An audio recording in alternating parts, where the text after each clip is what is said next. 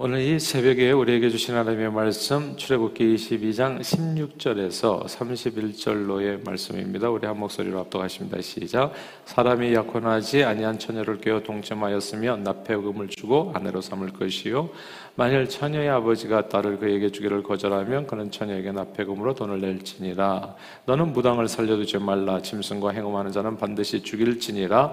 여호와의 다른 신에게 제사를 드리는 자는 멸할지니라. 너는 이방 나그네를 압제하지 말며 그들을 학대하지 말라. 너희도 애굽 땅에서 나그네였습니다. 너는 과부나 고아를 해롭게 하지 말라. 내가 만일 그들을 해롭게 함으로 그들이 내게 부르짖으면 내가 반드시 그 부르짖음을 들으리라. 나이 노가 맹렬함으로 내가 칼로 너희를 죽이리니 너희 아내는 과부가 되고 너희 자녀는 고아가 되리라. 내가 만일 너와 함께 한 내 백성 중에서 가난한 자에게 돈을 구워 주면 너는 그에게 채권자 같이 하지 말며 이자를 받지 말 것이며 내가 만일 이웃의 옷을 전당 잡거든 해가 지기 전에 그에게 돌려보내라. 그것이 유일한 옷이라 그것이 그의 알몸을 가릴 옷인즉 그가 무엇을 입고 자겠느냐 그가 내게 부르짖으면 내가 드리니 나는 자비로운 자임이니라. 너는 재판장을 모독하지 말며 백성의 지도자를 저주하지 말지니라.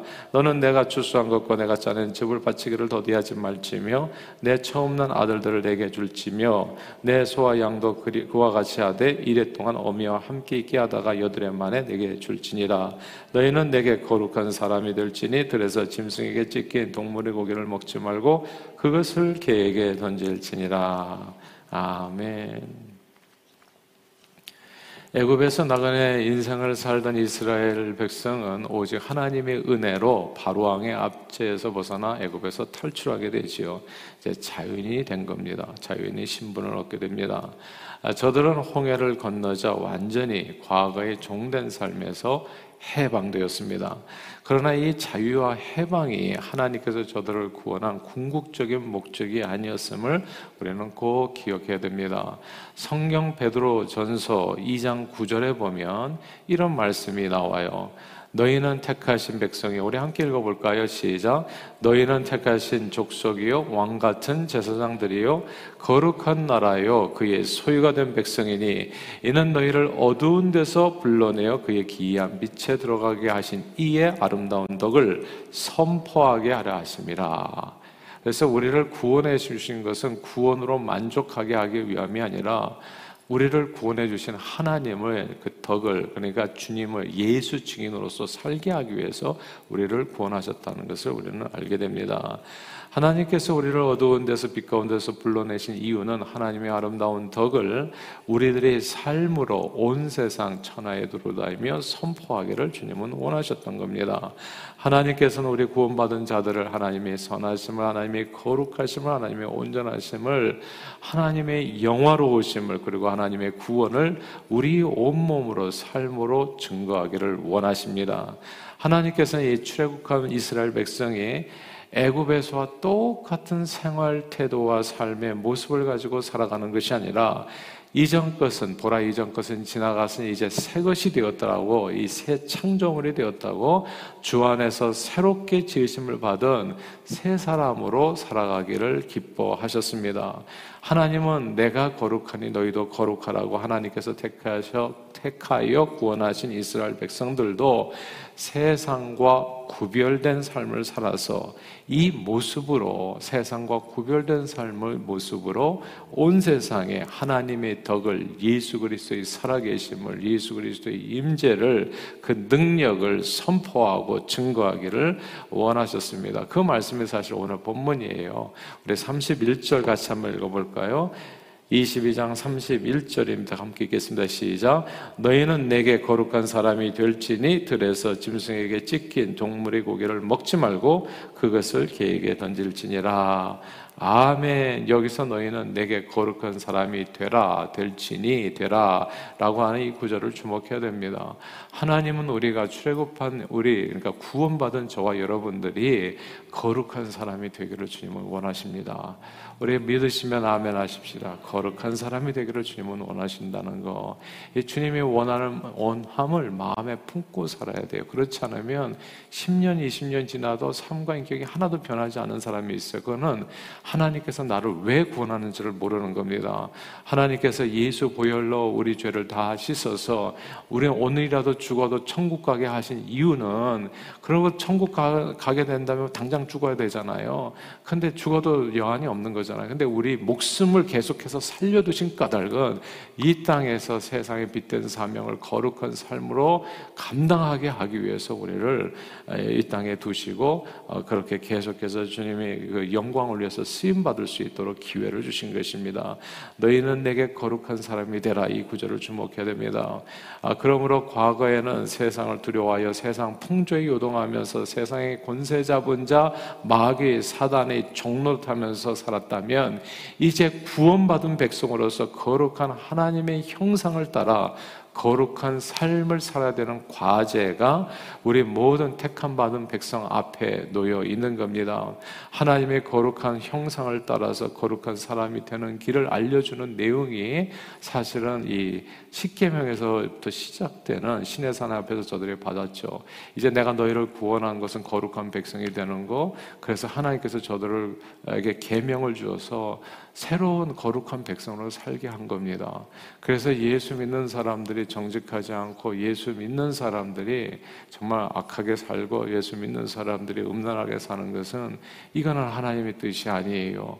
그러니까 세상 사람과 똑같은 삶의 모습으로 살아갈 것 같으면 정말 구원 한 그런 목적이 정말 이게 안타까운 것입니다. 그래서 하나님께서는 항상 우리가 하나님의 형상을 따라 거룩한 삶으로 열매 맺기를 원하시는데 이제 그 내용이 오늘 본문을 포함해서 이 출애굽기 전체에 주어진 그 율법이 되어지는 겁니다. 율법을 이해할 때는 아주 간단해요. 크게 두 가지 계명으로 이렇게 비추어서 보면은 그 율법의 그 내용을 아주 그 진을 우리에게 꼭 필요한 아, 어떻게 살아야 될 것인가에 대한 내용을 금방 잘 해석할 수 있습니다. 그 율법을 해석하는 두 가지 방법이 이미 말씀드렸었던 것처럼 첫째는 하나님을 사랑하라는 내용이 이 안에 담겨 있는 거고 그러니까 율법을 지킬 때 억지로 그리고 뭐 뭐라고 얘기할까요? 뭐 이렇게 강제적으로 이렇게 강요된 마음으로 이렇게 지키는 것이 아니라 하나님을 사랑하는 마음으로 지키고 또 이웃을 내 몸처럼 사랑하는 마음으로 지켜나간다면 이 율법을 통해서 우리의 삶이 어떻게 해요? 점점점 세상 풍속에 쫓던 옛사람을 벗어버릴 수 있게 되고 아, 거룩한 새 사람으로 살아갈 수 있는 아, 길을 찾게 된다는 그런 내용이 되어집니다. 이 두 계명 하나님을 사랑하고 이웃을 내 몸처럼 사랑하는 계명을 이루게 되면 거룩한 백성이 백성으로서 어둠 속에 헤매는 사람들을 생명의 빛으로 인도하는 사명을 잘 감당할 수 있게 됩니다. 오늘 본문은 그래서 세상과 구별된 거룩한 사람의 삶을 몇 가지로 이렇게 설명해 주는데 여러 가지로 이제 이게 시행세칙이죠. 그러나 그 안에 담겨 있는 정신은 크게 두 가지 하나님 사랑과 그리고 이웃 사랑이라는 것을 어, 그것을 이제 염두에 두고 오늘 본문을 보면 해석이 아주 깔끔하게 되는 것을 우리가 보게 될 수 있습니다. 첫 번째로 먼저 생각해 볼 것은 하나님 하나님 사랑이잖아요. 여기 보면 이제 시간 관계상 제가 요전을 안 읽겠습니다. 18절에서부터 20절까지 내용에 보면 이런 말씀들이 있어요. 너는 무당을 살려두지 말라. 짐승과 행동하는 자는 반드시 죽이라. 여호와의 외에 다른 신에게 제사를 드리는 자는 멸할지니라라고 하는 말씀이 있는데 이게 하나님을 목숨 다해서 사랑하라는 계명 그런 내용이에요. 그러니까 무당을 저기 살려두지 말라는 것은 무당은 아, 점치는 사람이고 귀신 쫓는 사람이 귀신을 따라 사는 사람이잖아요. 그러니까 이게 우상이나 귀신을 섬기지 말라. 근데 그 사이에 묘하게 짐승과 행음하는 자가 같이 들어가 있어요. 짐승과 행음하는 것은 하나님의 형상을 더럽히는 가장 빠른 길입니다. 행음이. 그렇기 때문에 이것은 하나님을 사랑하는 길이 아닌 거예요. 그래서 아, 하나님을 정말 목숨 다해서 사랑하는 사람들은 귀신을 쫓아 행해서는 안 되고 그 다음에 이 우상을 섬겨서는 안 되고 행음해서는 안 된다. 근데 또 하나님을 사랑하는 계명과 관련된 계명이 아, 또 오늘 본문에 29절 30절에 보면 또 나와요. 너는 내가 추수한 것과 내가 짜낸 집을 바치기를 더디하지 말며 내 처음 난 아들들을 내게 줄지며 내 소와 양도 그와 같이 하되 이래 동안 어미와 함께 있게 하다가 여덟 해 만에 내게 줄지니라. 이게 하나님께 마땅히 드려야 할 예물은 아낌없이 드리라는 겁니다. 왜 하나님 앞에 드려야 되는가? 그것은 모든 것이 하나님으로부터 왔음을 감사하는 마음으로 감사의 예물을 얘기하는 거예요. 내 건강과 내, 내가 가지고 있는 뭐 조상 대대로 받았던 어떤 소유랄지. 근데 그 모든 것이 알고 보면 하나님께서 주신 것이다. 그러므로 하나님께서 주신 것에 대해서 감사함으로 마음을 살아가는 것. 그것이 하나님을 사랑하라. 목숨을 다해서 사랑하는 이 계명과 연결된 겁니다. 그 어떤 경우에서도 하나님을 잊지 말고 살아라. 그럼 내 길이 형통하는 것이다. 내가 복될 것이다라는 말씀이 이 계명 가운데 들어가 있는 겁니다. 근데 이제 두 번째로 이웃을 내 몸처럼 사랑하라는 계명이 있잖아요. 근데 이웃을 내 몸처럼 사랑하라는 계명을 어떻게 실천할 것인가? 남녀 관계에서 그리고 사회적 약자와의 관계에서 또 지도자의 관계에서 그 내용이 오늘 본문에 나와 있는 겁니다. 사실 기독교는 관계의 종교라고 얘기하잖아요. 하나님과의 관계, 그리고 이웃과의 관계예요. 그리고 그 관계 속에는 뭐가 있어야 되냐면 항상 사랑이 있어야 됩니다. 억지로 섬기는 것이 아니라 하나님을 사랑하는 마음으로 행함하지 않는 거고 하나님을 사랑하는 마음으로 정말 점치는 자 앞에 나가는 오늘 운세 같은 거 보지 않는 거 하나님을 사랑하는 마음으로요. 그리고 하나님을 사랑하는 마음으로 내게 주신 하나님께서 주신 축복을 정말 감사한 마음으로 드리는 것을 그것을 offering 헌금이라고 얘기하는 것이죠. 이런 삶을 살아라 얘기하고 그러나 이웃을 내 몸과 같이 사랑하라는 계명에 오늘 여러 가지 케이스들이 있잖아요. 우리 이웃 가운데는 누가 있냐면 여성이 있습니다. 근데 예전에는 특별히 우리 한국도 그랬었지만 불고 100여 년 전까지만 해도 아니 불교 벌거령이 뭡니까? 4, 50년 전까지만 해도 우리 저기 아버지하고 우리 남자들하고 같이 먹고 여성들은 이렇게 좀 밥상도 따로 먹고 남은 거 먹고 그랬던 적이 되게 있어요. 불과 100여 년 전까지만 해도 대단한 남존여비 세상이었습니다. 온 세상이 도대체. 근데 성경은 그렇게 얘기하지 않은 거예요. 여성을 존중하라고 이렇게 얘기를 하는 겁니다. 여성을 너와 똑같이 내 몸처럼 여성도 이웃인 거죠. 여성도 내 몸처럼 사랑하라는 계명이 이제 오늘 본문에 나오는 계명이 됩니다. 그래서 거룩한 사람은 아, 그 예, 여성 16절 말씀인데요. 오늘 본문의 16절 한번 같이 한번 읽어볼까요? 16절을 읽겠습니다. 시작. 사람이 약혼하지 아니한 처녀를 껴 동침하였으면 납폐금을 주고 아내로 삼을 것이요. 여기서 처녀를 껴 동침했으면 납폐금을 줘라 돈 주고 그러니까 네가 꿰어서 한 거니 이렇게 이제 이게 같이 동침하게 된 거니까 아그 이제 수치를 가려주는 아그 저기 이분도 서로가 이제 이렇게 뭐랄까 마음이 맞아서 하부하에 아, 이렇게 함께 동침하게 됐다고 할지라도 납폐금을 주고 그러니까 그 가정에 부모님한테 죄송합니다 납폐금을 주고 그리고 아내로 삼으라 이렇게 되어 있습니다. 그래서 거룩한 사람은 여성을 대할 때 하나님의 사람은 그러니까 이게 어떤 이 성적 쾌락의 대상으로 이렇게 여성을 대해서는 안 된다는 얘기입니다. 여성을 소중히 여겨서 평생 책임져야 될 반려자로 생각하고 그렇게 내 몸처럼 그렇게 사랑하는 대상으로 생각하고 그렇게 해야지 이게 너무 놀라운 법 아닙니까 여러분? 예. 이게 무려 3,500년 전에 있는 법이에요. 우리 한국은 100여 년 전만 해도 이게 이렇게 살지 않았어요. 그러니까 참 옛날에는 여성은 종종 사, 힘 있는 사람들의 그 쾌락의 이렇게 대상으로 이렇게, 이렇게 대우받았던 적이 많았어요. 그러나 여성도 성경은 얘기하는 겁니다. 네 이웃이다. 네 몸처럼. 남성과 똑같이 하나님의 형상으로 지음받은 고귀한 존재. 한순간의 즐거움을 위한 대상이 아니라 둘이 한 몸 되어서 가정을 이루어서 만들어야 될 소중한 존재. 거룩한 사람은 이웃 사랑하는 사람입니다. 여성을 존중하는 사람. 그리고 또 거룩한 사람은 여기 보면 이웃을 내모같이 사랑하라는 말씀이 21절서부터 24절까지 보면 여기에 보면 이방 나그네 이민자 그러니까 이민자를 얘기한다고 볼 수 있겠죠. 과부와 고아들 사회적 약자들을 돌보는 사람이라는 것을 알게 됩니다. 사회적 약자들을 괴롭히지 말아야 됩니다. 우리는 과거에 좀 가난한 사람들 놀리고 장애인들 놀리고 했잖아요. 그렇게 행동하지 말아라. 예수 믿는 사람은 하나님의 사람들은 구별된 삶을 살아야 된다. 세상 사람들은 다 그렇게 사회적 약자들을 놀리고 골탕 먹이고 괴롭히고 산다고 하셔도 너희는 그렇게 살지 말아라. 그 말씀입니다. 만약 너희들이 그렇게 살아간다면 사회적 약자들을 괴롭히고 고와 과부를 억울하게 한다든지 이방 나그네 이민자들 미국에도 이제 이민자 많이 오잖아요. 그 점을 이렇게 이 불쌍한 사람들을 힘들어 괴롭게 힘들게 하면 그 다음은 네 자녀들이 그렇게 될 거다. 내가 반드시 갚아주겠다. 그러니까 조심해라. 이렇게 사회적 약자를 돌보는 거 이것이 이제 거룩한 사람이 길 예수 믿는 사람들 출애굽한 사람들이 마땅히 살아야 될 삶의 모습이라는 겁니다. 이렇게 살아야 되는 이유가 있어요. 27절인데요. 27절 우리가 같이 한번 읽어보겠습니다. 시작. 그것이 유일한 옷이라 그것이 그의 알범을 가린 옷인 즉 그가 무엇을 입고 자겠느냐 그가 내게 부르짖으면 내가 들으리 나는 자비로운 자임이라. 우리가 이렇게 가난한 자를 돌보고 사회적 약자들을 돌보는 이유는 저와 여러분들이 믿는 하나님이 자비로운 하나님이시기 때문에 그렇습니다. 주의 거룩하심을 본받아 사는 저와 여러분들이 되어질 때 우리는 자비롭게 살 수밖에 없어요. 그래서 거룩하신 주님 또 자비로우신 주님을 본받아서 아, 우리 거룩한 삶을 살아가는 저와 여러분들은 아, 가난한 사람을 불쌍히 여기는 자비로운 분들이 되어야 된다는 거. 근데 우리 이웃 가운데 이렇게 약한 사람도 있지만 우리 이웃 가운데에서는 또 지도자들도 있습니다. 그렇죠? 근데 오늘 보면 특별한 얘기가 나와요. 지도자들을 대해서는 지도자도 우리 이웃인데 우리가 어떻게 행동해야 되느냐에 대해서 나옵니다. 28절 읽어 볼까요? 28절입니다. 시작. 너는 재판장을 모독하지 말며 백성의 지도자를 저주하지 말지니라.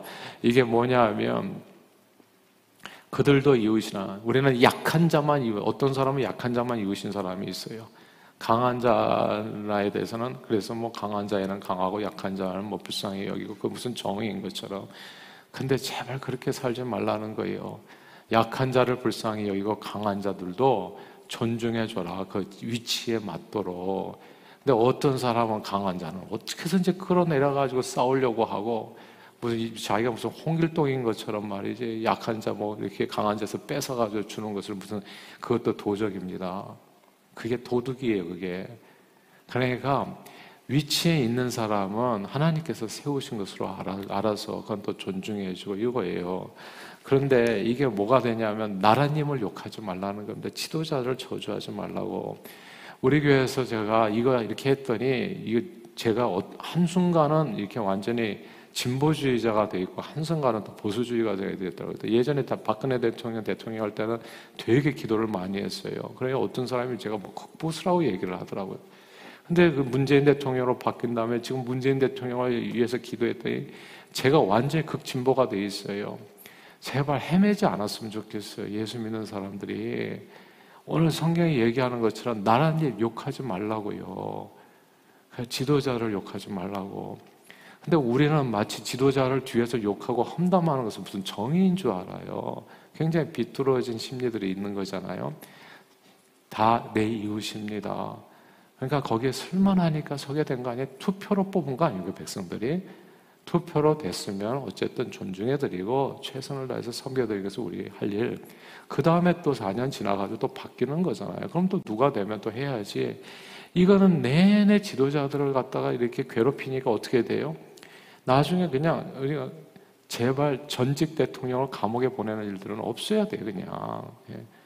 우리는 내내 험담을 해. 우리 지도자들은 이승만 대통령부터 시작해가지고 욕 안 먹는 대통령이 없어요. 그게 세상 사람들이라는 얘기입니다. 그러나 너희는 그렇게 하지 말라고. 교회 안에서 정치적인 일로 너무 민감하신 분들이 많아요. 그렇게 살지 말라는 뜻입니다, 이게. 예. 내편 내 편 제발 갈라서 살. 그건 세상 사람들이 당짓는 일이고 교회 안에서 당짓는 것은 현저한 육신의 일이라 생각하고 예수 믿는 사람이 무슨 보수 진보가 어디 겠습니까? 사람 사랑이 있을 뿐이지. 그 얘기를 해주는 거예요 이게. 왜냐하면 옛날에 내내 그랬거든요. 지도자 하나 세워놓고 백성들은 또 모여가지고 험담하고. 예. 그러니까 오죽했으면 성경에 이런 말이 나오겠어요. 예. 지도자 욕하지 마라, 제발. 초조하지 마라. 한국에서 예전에 깜짝 놀랐습니다. 어린 꼬마애가 이명박 대통령을 막 이렇게 험담을 하더라고요. 이거 누가 가르쳐 준 겁니까? 예. 이거 망할 세상 아니에요? 무슨 그이 할아버지 그분이 어린 꼬마가 이렇게 저주스러운 말을 하게 만드는 세상이 정상이냐고요. 그러니까 진짜 엉망진창인데 이런 세상에서 이런 세상은 제가 보니까 오늘날만이 아니라 과거에도 그랬어요. 3,500년 전에도 제발 지도자들 욕하지 말고 저주하지 말고 오히려 위하여 기도해 줘라. 이게 그리스도인의 삶이요 이웃을 사랑하는 일을 실천하는 일이라는 거. 아, 그리고 마지막으로 한 가지 아무거나 먹지 말라는 말이 있습니다. 31절에 보면 짐승에게 찢긴 동물의 고기는 먹지 말라. 아, 짐승에게 찢긴 것은 박테리아와 좋지 않은 균으로 오염되어 있을 가능성도 많고요. 그러나 이 말씀의 의미는 아, 짐승의 것은 짐승의 것이니까 동물에게 돌리고 그걸 탐하지 말라는 겁니다. 우리는 뭐 이렇게 길거리 가다가 이렇게 치여가지고 죽어 있는 짐승 보면은 그거 그냥 집으로 가져가서 내가 요리해 먹었으면 좋겠다라는 생각 가질 때가 많은데 그런 걸 먹으려고 탐하지 말라는 거예요. 예. 하나님의 형상으로 지음받은 사람들은 먹는 것도 조심해라. 예. 아무거나 주워 먹지 마라. 이제 그런 얘기를 하는 겁니다, 여기에서. 그러니까 세상 사람들은 다 그렇게 산다고 할지라도 내가 너희를 구원했다. 구원한 것은 세상 사람과 똑같이 살게 하기 위함이 아니라 변화된 삶으로. 오늘 본문에서 하나님께서 경계하신 대략 6, 7가지, 7, 7, 8가지 행실들은 이제 세상 사람들이 예수 믿기 전까지는 별 죄책감 없이 행동했던 일들입니다. 여성을 성적 유의 대상으로 생각해서 항상 부어라 마셔라. 거기는 왜 하여튼 좋지 않은 일들이 있잖아요.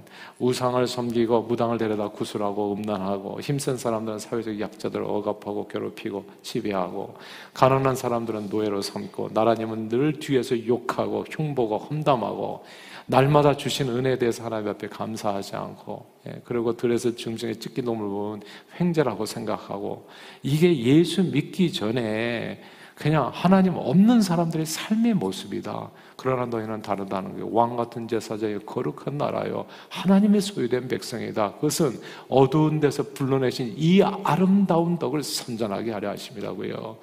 세상 사람과 똑같이 살게 하심이 아니라 유혹의 구습을 따라 행하던 옛사람을 다 벗어가지고 거룩하신 주님의 형상을 따라 의와 진리와 거룩함으로 지으심을 새 사람으로 살게 하기 위해서 우리를 권하셨다는 거. 이 어두운 세상에 빛을 비춰서 길을 잃고 헤매는 많은 영혼들을 주님 앞으로 인도하기 위함.